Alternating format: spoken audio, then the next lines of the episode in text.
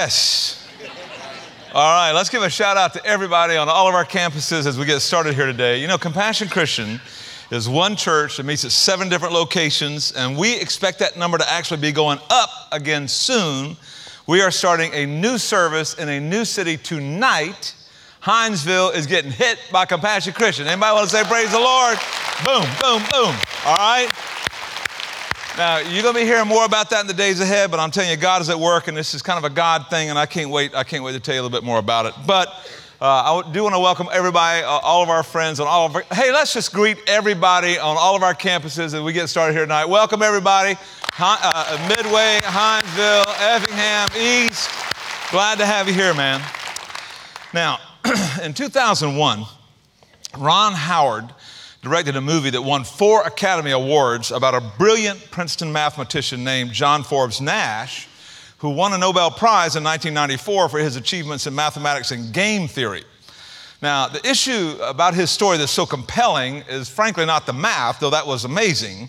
Uh, it's the love story between John and his wife Alicia, because John Nash suffered from paranoid schizophrenia throughout his entire adult life uh, he began to experience delusions. I mean, literally seeing and interacting with people that did not exist at MIT uh, after finishing his doctoral program at Princeton. And the delusions sadly got more and more severe the, the older he became. Now imagine trying to convince a top tier mathematical genius that what you're seeing is not real. And your mind is being manipulated by lies. Now that's a tough sell. Uh, and because the delusions were so real to him, I mean, which is the nature of mental illness, right?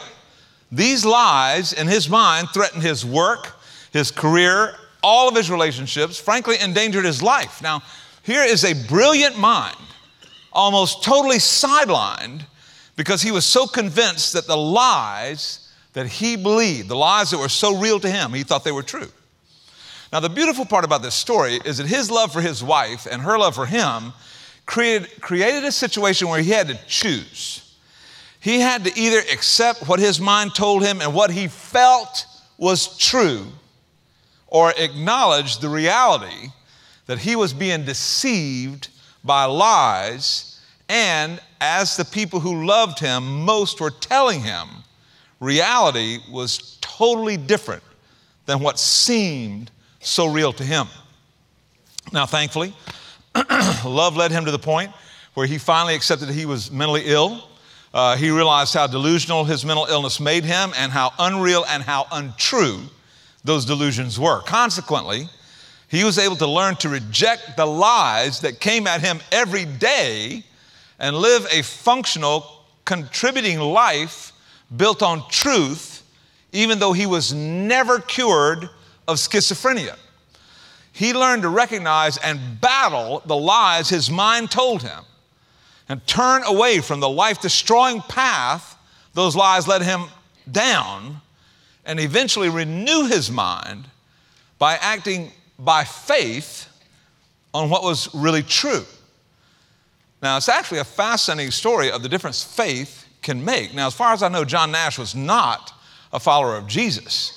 But he was a man whose delusions put him on a path to institutionalization until he put his faith in the truth that was being told to him by people that he knew loved him. And that faith and his actions that followed restored him to a full life of love and respect and peace. Now, friends, we're in a series of messages that we're calling Soul Detox. And we're letting Jesus kind of coach us on how to love God with our whole heart and our whole soul and our whole mind and our whole strength. And a couple weeks ago, we talked about detoxing our heart, which is the decision making center of your life. Uh, we talked last week about detoxing our soul, you know, dealing with the subversive behaviors that have a profound effect on our life and our relationships and our personality. And today, we're going to dig into how to detox our mind. Now, I am a motorcycle rider, and every time I get on a motorcycle, let me back up, that might have been a lie almost every time I get on a motorcycle, I put on one of these. You know, they say when you ride motorcycles that you put a value on your brain when you decide how much you're going to spend on your helmet, right? And in the state of Georgia, you are required to wear a helmet. uh, because it protects your mind.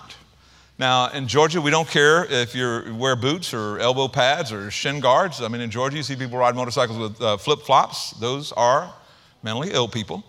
But, uh, but you know, the state doesn't care. I mean, you can skin up your arms and, and legs and, and, you know, feet and still survive. But, dude, you get a severe head injury that messes up your mind, you're done. And the Bible pretty much says the same thing. You know, in Romans chapter 12, verse 2, the Apostle Paul, who was an angry, violent man, who, whose mind was completely transformed by Jesus, said, Do not conform any longer to the pattern of this world, but be transformed by the renewing of your, say it with me, everybody, mind.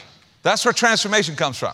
The renewing of your mind. And then he says, You will be able to test and approve what God's will is. You'll know what his good and pleasing and perfect will is. Now, you see here how Paul connects renewing your mind with your ability to know and then do God's will. Apparently, there is a battle going on for your mind all the time.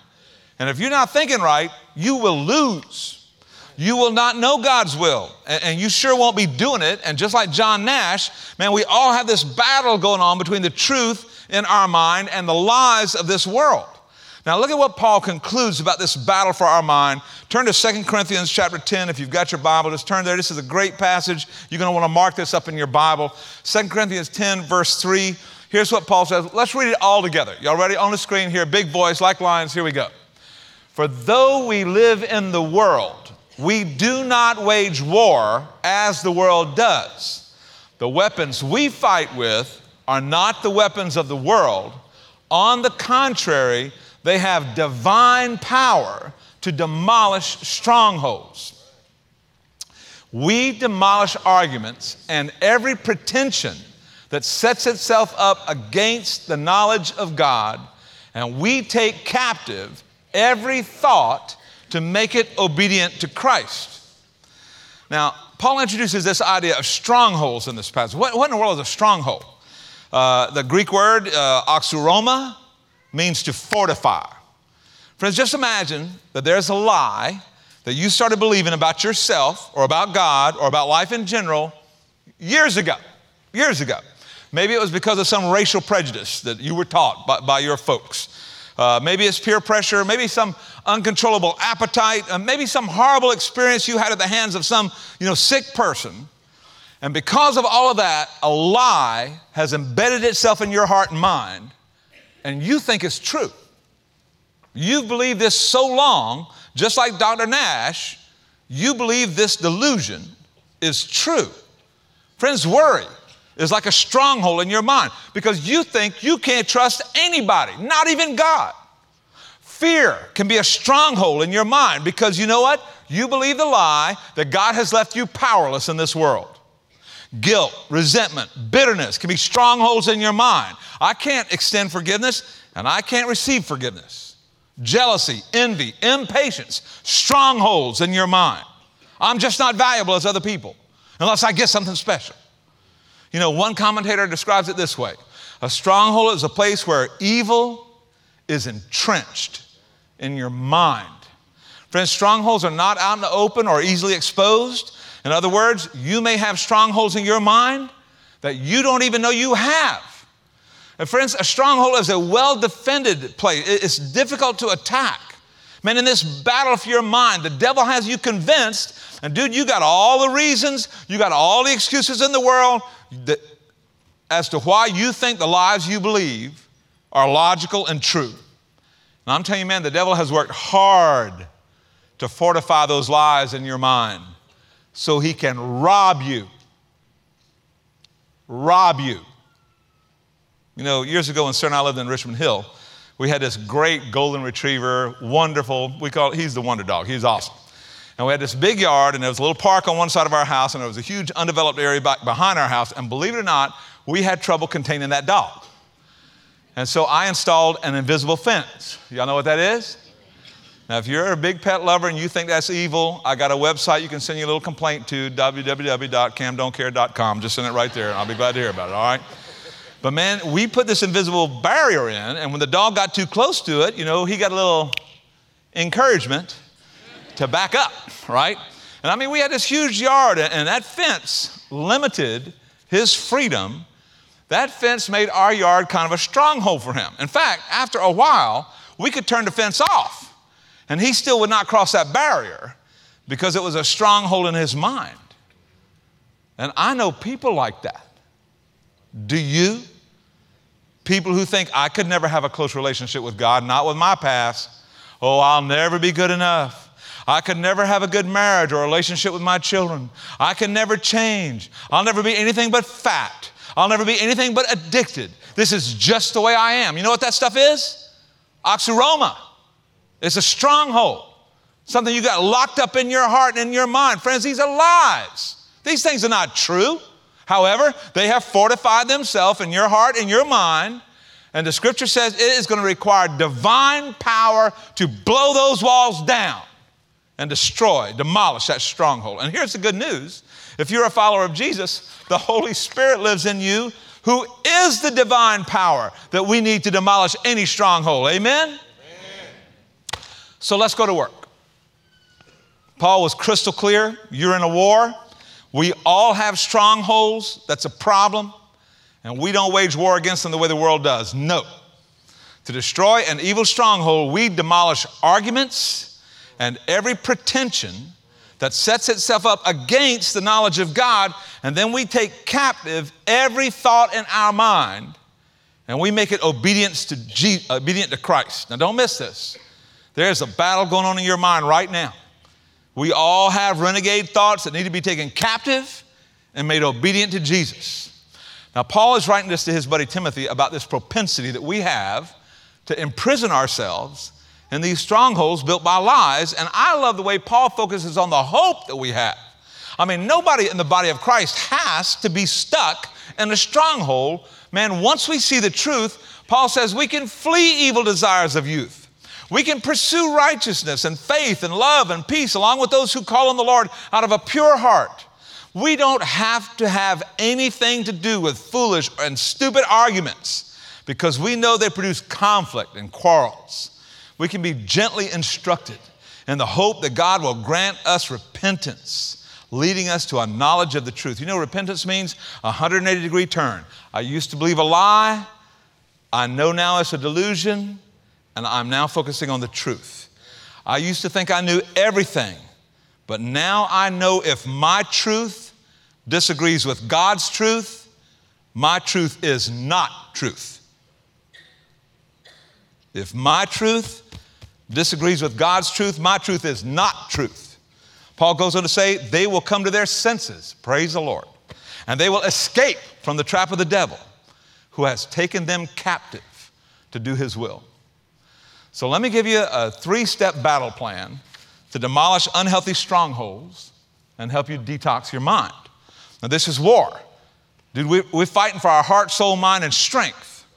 And so here's the battle plan. Number one, recognize any lie or stronghold in your mind that opposes the knowledge of God. Now, I think we should all just admit, whether we know it or not, we have strongholds in our lives that cause us all kind of problems because we believe a lie and we think it's true.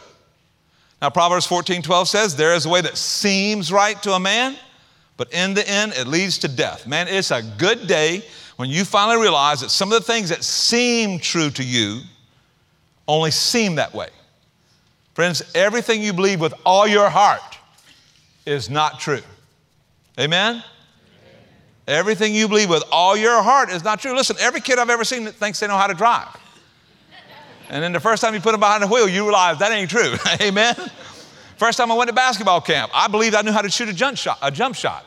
But every coach at that camp convinced me that it was not true. I was at the University of South Carolina basketball camp, and so I left there and went to a Christian camp up at Clemson. I, I got it all straightened out. You know what I'm saying?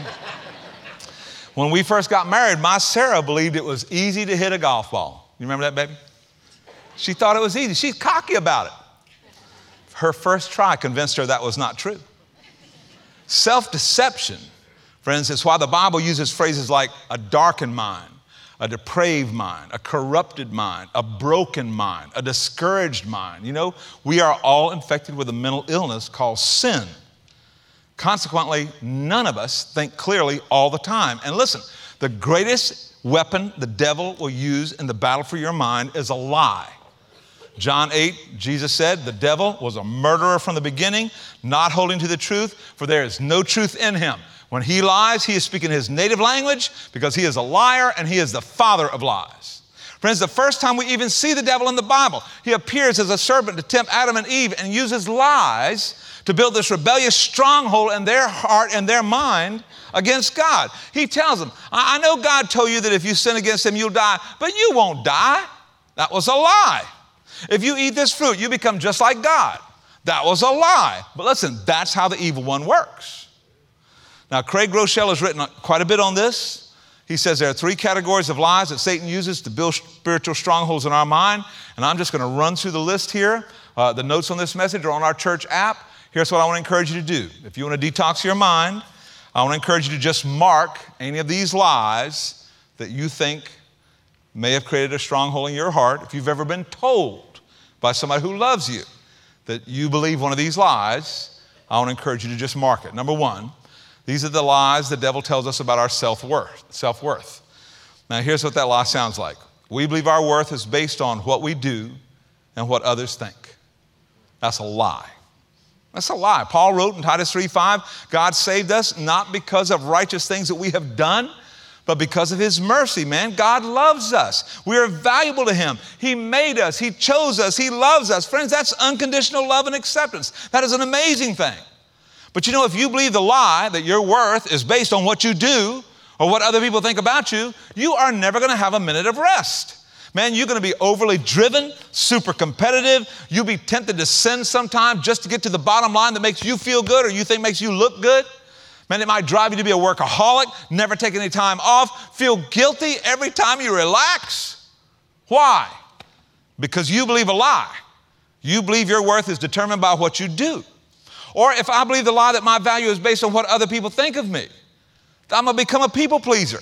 You know, maybe, maybe I'll just turn into a doormat because I'm so afraid of disapproval. Or maybe I'll try way too hard and I'll just run everybody off. Or maybe I'll be willing to compromise my standards so I can get the notice of other people. I may let the fear of rejection cause me to shut down when what I really need to do is stand up and Paul said, if you're all about pleasing people, you cannot please the Lord. But, friends, if you believe this lie, that your worth is all about what you do or how you look and how other people think about you, it's brutal. And if you think that's you, mark it. Here's another lie the devil will use to build a stronghold in your life I am the way I am, and I cannot change. That's a lie. Now, you've heard this lie whispered in your mind, haven't you? This is just just how I am. I'll never be able to overcome this. And so what happens? You become passive. You just give up. You submerge into shame. And then life gets stale for you. And your relationships get stale. And your sense of purpose gets stale. And your contribution gets stale. Friends, I know this is super sensitive, but this lie is why so many people commit suicide. Now, I want you to look at this graphic. Because anytime you're out here on these edges, you're in the deception zone. You are in the deception zone. On this vertical uh, axis right here, you know, there are some people who feel like if I'm not in total control of everything, every kid, every dollar, every minute, every channel we watch, then they're a failure because they're not under in control. There are other people on the other end of the spectrum who feel like I never have control over anything. My life is out of control. I can't stop anything. I can't do anything. I can't. I'm just at the mercy of other people and other circumstances. On this horizontal, you know, uh, axis here, you think I got too much change going on in my life. Things are crazy, man. I don't have any control. I, I, I don't know. I can't keep up with how everything is going so fast. I can't get. And on the other end, it's like there is no way in the world anything is changing in my life. I can't quit what I'm doing. I can't, I can't get this family sorted out. and friends, I'm telling you, if you get out here on the edges somewhere, this is where people despair and give up and take their lives because they believe a lie. One of these four lies. I can't control anything. i have got to have total lack of control. I, have got to control it all. I can't control anything. I, I've got too much change, or I don't have any change at all. Now, friends, healthy life is in the middle, but we all know people who have given up and given into despair because they believe one of these lies. Now, Peter told his friends the truth. He said, Man, if you're out here on these edges, you need to repent. You need to be willing to change. You need to turn to God. Listen, man, God is the source of truth and power who can help you deal with every challenge. And if you repent and if you turn to Him and you start thinking the way He thinks, man, your sins will be wiped out and times of refreshing will come from the Lord. And so, man, if you're struggling with, a, with this stronghold, I want to encourage you to mark it. Here's another common lie that many of us believe if you really knew me, you wouldn't like me. Now, what does that lead to? If you really knew me the way I am, you wouldn't like me, so I'm going to pretend. I'm going to pose. Uh, I, I'm, I'm going to be led to hypocrisy. Man, so many pastors get stuck in this stronghold. You know why? Because everybody in church wants you to pretend that you're perfect. And you know why people in church want pastors to pretend that they're perfect? So you don't have to be like us. Because what you think is, hey, he's a pastor, he's perfect. If I was a pastor, I'd be perfect too, but I'm not a pastor, so I don't have any pressure to follow that example at all. And then so many pastors, you know, feel like, well, I don't want to let people down.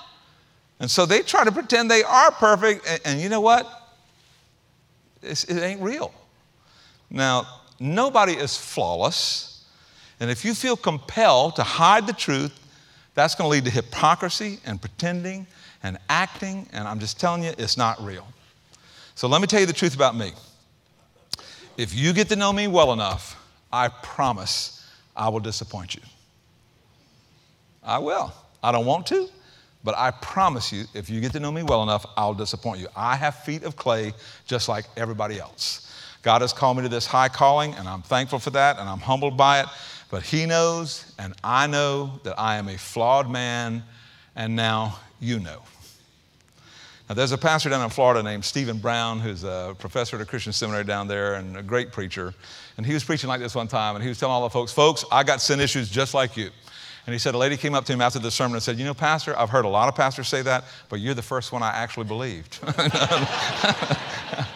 now, I wish pastors were the only believers that got trapped in this stronghold of perfectionism and trying to pretend that you got it all together all the time. And friends, if you're stuck in this one, mark it. All right, let's move a little bit faster. The devil also lies to us about the path to joy and happiness. I mean, why are we here? What's my purpose on earth? What's really fulfilling? Let me share with you some common lies that, that the devil tries to use as a stronghold in your life. Number one, money provides security and happiness. Friends, that's a lie. Now, you've met enough miserable rich people to know better than that, right? I mean, Jesus said, life does not consist in the abundance of your possessions. Let me tell you who I want to be. I want to be the guy that God can entrust with a lot of possessions who knows that stuff does not bring joy. I want to be blessed, but I also want to be the guy who has everything money can't buy. Can I hear amen? amen? But listen, if you believe that lie that, you know, it's money that's going to make you happy and stuff and this and that, well, you become a hoarder. I mean, like many people we know who have tons and tons of stuff and don't give anything to the Lord. You know why? Because they have a stronghold in their life. Satan's built a sinful stronghold in here. On the other hand, if you're one of these people who think, if I just had a little bit more, then I'll be happy, you will work yourself to death and spend yourself into debt. Neither one of them is going to produce any happiness. And if you think that's a lie that may have a stronghold in your mind, check it. How about this stronghold? If I'm not married, I am not a whole person. That's a lie. Friends, one is a whole number. Amen? Jesus was single. Paul was single. Far as we know, Mary, the mother of Jesus, remained single as a widow for most of her life. These are three of the most remarkable people who have ever lived. But if you believe this lie that if I'm not married, I'm not okay, you know, you'll waste this valuable season of your life. You'll set yourself up to marry low or you'll get married and then you heap all these unrealistic expectations on your spouse that nobody will be able to satisfy. Can I just say, marriage does not make anybody happy? You know who's laughing? Married people. you know what I'm saying? Listen, happy single people become happy married people.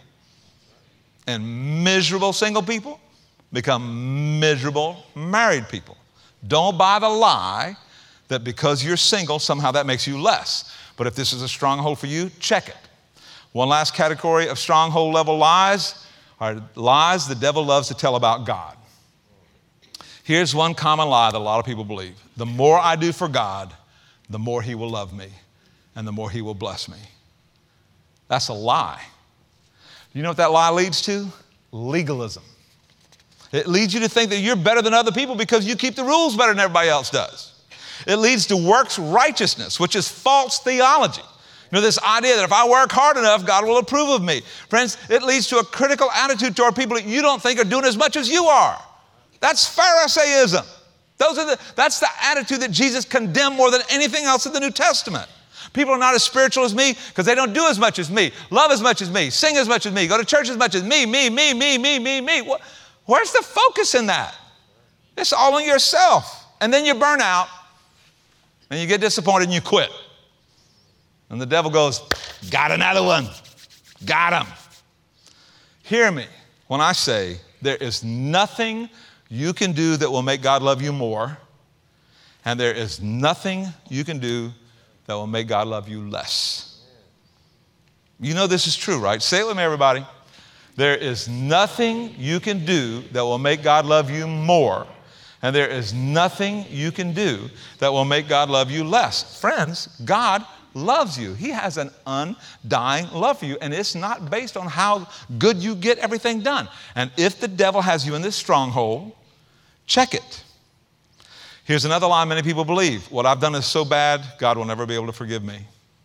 He may be able to forgive other people, but He is not going to forgive me. We talked about this last week.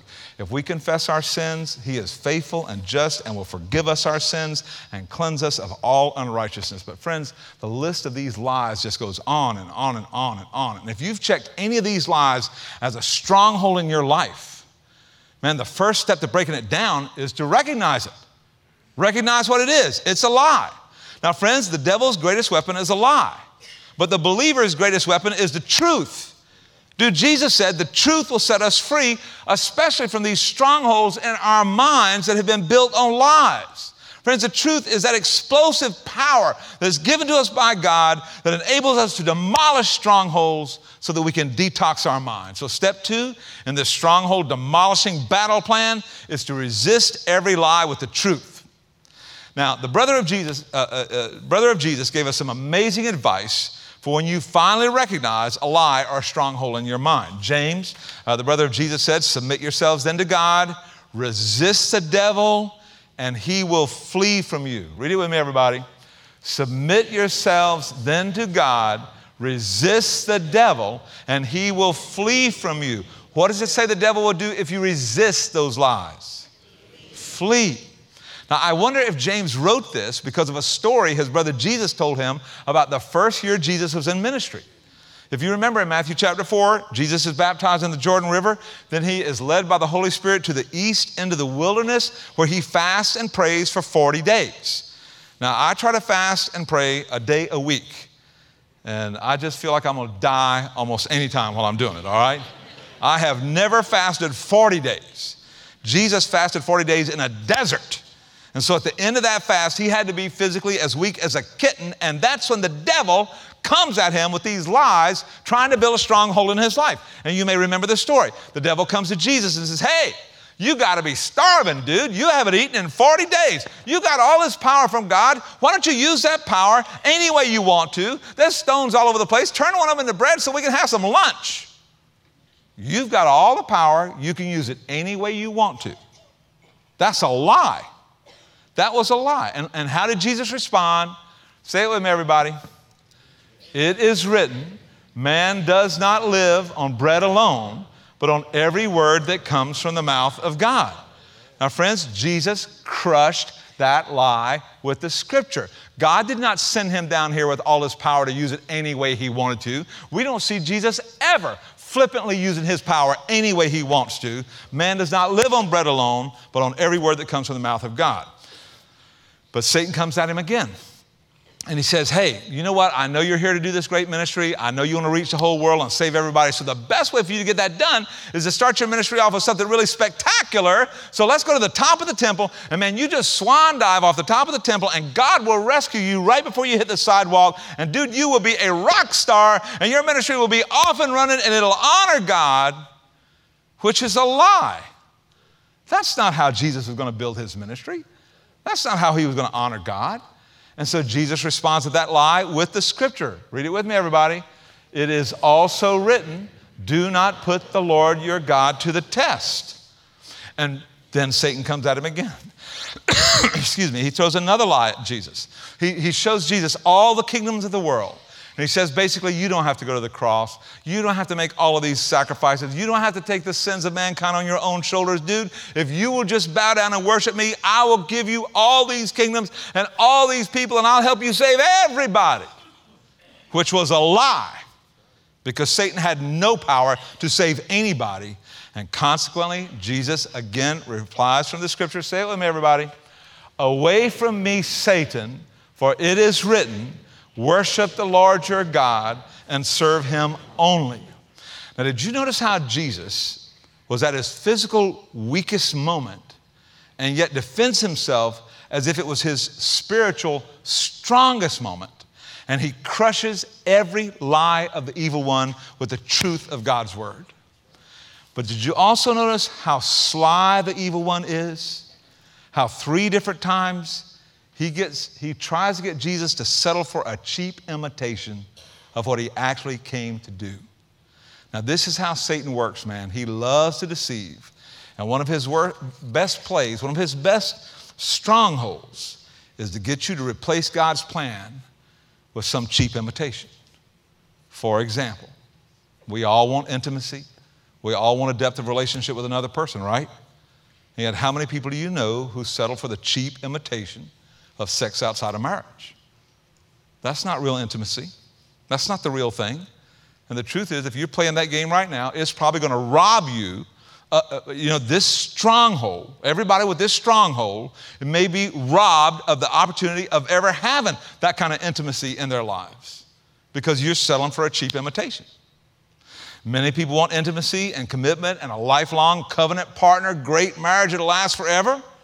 But so many people in our culture today settle for a cheap imitation of living together outside of marriage. Friends, that's not the real thing. It's a cheap imitation, isn't it?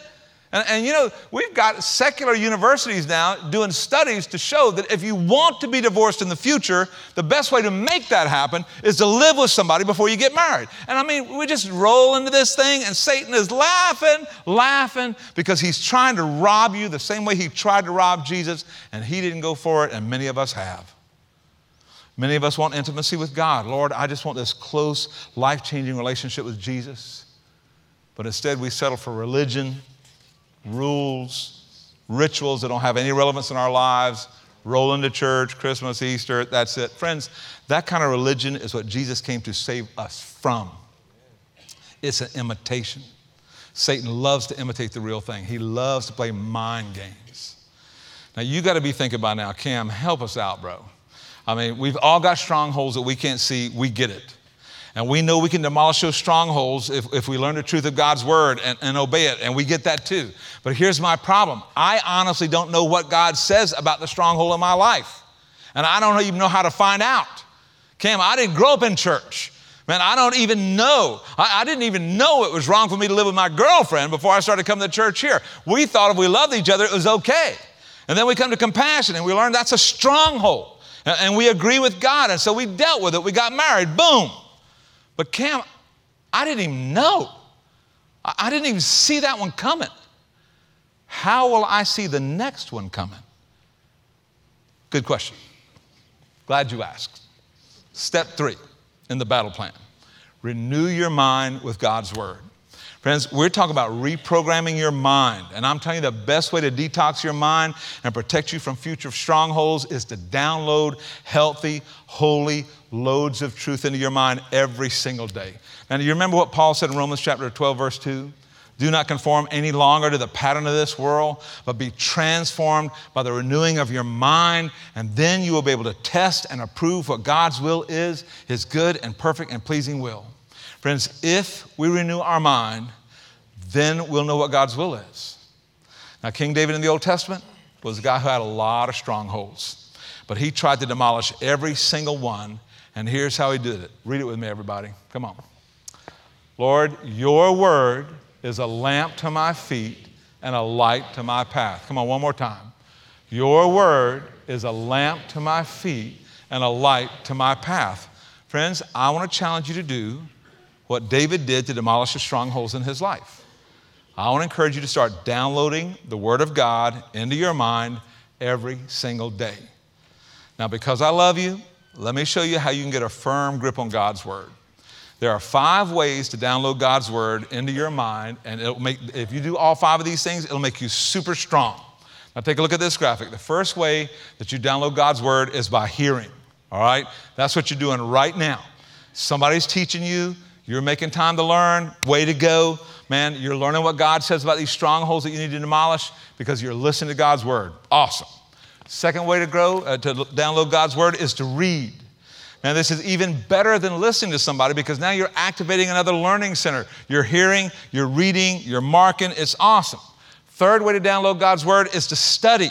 Man, that's better than listening or reading because, man, you know, you're mining what's in that passage that you're reading. You're digging for the truth. Man, whether you're doing this in a home group or in a discipleship group or you're just hammering through a chapter in your study Bible every day, man, study makes you strong. The fourth way to download God's Word is to memorize it. Now, I don't know about you, but when I was in high school, I had a really dirty mouth. I knew every dirty joke. I thought cussing was funny. Uh, and it kind of was in a really dark kind of way, all right? But it just ruined my testimony. I'm a Christian. I was going to church every week, cussing like a sailor. It was a stronghold in my life. I believed the lie that I can talk in ungodly ways and be thought of as a godly man. And that was a lie. And when I finally saw it for what it was, I detoxed myself by memorizing Ephesians 4:29. And I said Ephesians 4:29 a lot because I had cussed a lot and I knew it was going to take a lot of detox, all right? For Ephesians 4:29 says, "Do not let any unwholesome talk come out of your mouth, but only what is helpful for building others up according to their needs, that it may benefit those who listen." Let's read this all together. Y'all ready? Here we go. Do not let any unwholesome talk come out of your mouth, but only what is helpful for building others up according to their needs that it may benefit those who listen. Now, you know, once you memorize a verse like that and you start that dark talk, it pops up and it reminds you. And it's like a filter for what you say. It's like 50 pounds of dynamite for that stronghold. So, friends, well, I, I want to memorize. And then the last way to download God's word is to meditate. Now, this is where you think deeply about what you've learned. You talk with a friend about it. You confess, you know, that sin, like we talked about last week, to somebody who can help you, you know, make a plan. You talk about the strongholds that we talked about today. Now, if I want to get a firm grip on the truth that will protect me from Satan's lies, how many of these five things do I need to do? Now, let me illustrate this for you. Take your Bible or your phone or whatever you're using for the scripture tonight and just hold this up with your thumb and your little finger. Everybody with me? Got it? Hold it up. Some of y'all didn't bring a tool for the lesson tonight, so hold your wife's purse up. Just to, no, I'm just kidding. You got this right here? Now, friends, listen. When you hold it up like this, that is the weakest grip you're ever going to get. You're going to hear what I'm saying tonight, and you're going to think about it a little bit, and 48 hours from now, you will have forgotten 90% of what you've heard tonight. All right? But if you add the ring finger, right? Just add one more finger. Man, if you brought your Bible tonight, if you've got it on your phone and you open it up and you've been highlighting things and you've been, you know, not, ju- not just hearing but reading as well, you got a stronger grip. And then add the middle finger. Man, if you go home and you look up anything I said tonight and you study a little bit and you run with it a little bit, or you talk about it in your life group this week, you'll get even stronger. And if you add your index finger, you know, if you memorize any of the verses in this message tonight, I'm telling you, man, it will be like an anchor that will keep you from drifting toward any deceptive directions. And if you do all five of those things, you will have a firm grip on the truth. So here is the 2019 Stronghold Bashing Challenge that I want to challenge you to do. I want to challenge you to read through the New Testament with me twice this year. All of us together, read through the New Testament twice this year. There are 260 chapters in the New Testament. If you divide that by 52, is five. So I want to encourage you to read two chapters a day starting on Monday, January 21st. We're going to read two chapters a day, five days a week, Monday through Friday, I'm not giving you Saturday and Sunday off. I'm just assuming you'll need to catch up a little bit. And so we're giving you a little grace, all right? Two chapters a day, Monday through Friday, every week for the next year, and we will read through the New Testament twice. Now, here's what I want you to do read two chapters a day and then highlight any verse that hits you. This is, this is how you study the Word. You roll through, you read every day, and you just highlight anything that hits you. Then I want to encourage you to text it to a friend. Just take whatever that verse is and text it to somebody. Get a spouse, brother, sister, buddy to do this thing with you, and then pick the verse that hits you, text it to them every day. Now, we're going to start on Monday with Matthew 1 and 2. Everybody say Matthew 1 and 2. And then I'm going to put the verse that hits me on Instagram every morning, Monday through Friday, for the next year. And I want to encourage you to do the same thing. Now, my Instagram address is at tcamhucks. If you don't know what Instagram is, ask your grandchildren. They'll tell you all about it, all right? And, and if you don't follow me on Instagram, I want to encourage you to load that up and follow me this year. And I'm going to share the verse that hits me every morning. And I hope you'll share the verse that hits you. And in the next 52 weeks, we're going to read through the New Testament together twice. How many of you have ever read through the entire New Testament? How many of you have never read through the entire? Don't put your hand up, that's nobody's business, all right? One year from today, that could be different. And so here's what I want to encourage you to do with me. We're going to read through the New Testament twice in the next year and download God's word into our hearts in a way that will bust up the strongholds that are holding us back. Now, friends, if you intentionally, consistently download God's word in your heart, He will use it to demolish every stronghold and detox your mind. Now, Father, we're talking about something that's not racy, it's not exciting, it's not a blood pumping kind of thing. It's that daily discipline that will make us super strong over time. It's that daily discipline that will just wash our minds with the truth, that will bash those strongholds until they come down. And I pray, God, that every compassion Christian will start this discipline this week. Every day, two chapters from your word.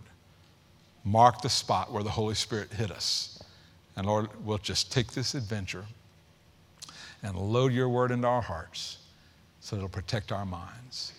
And I pray, God, that you'll bless us as we do in Jesus' name. Amen.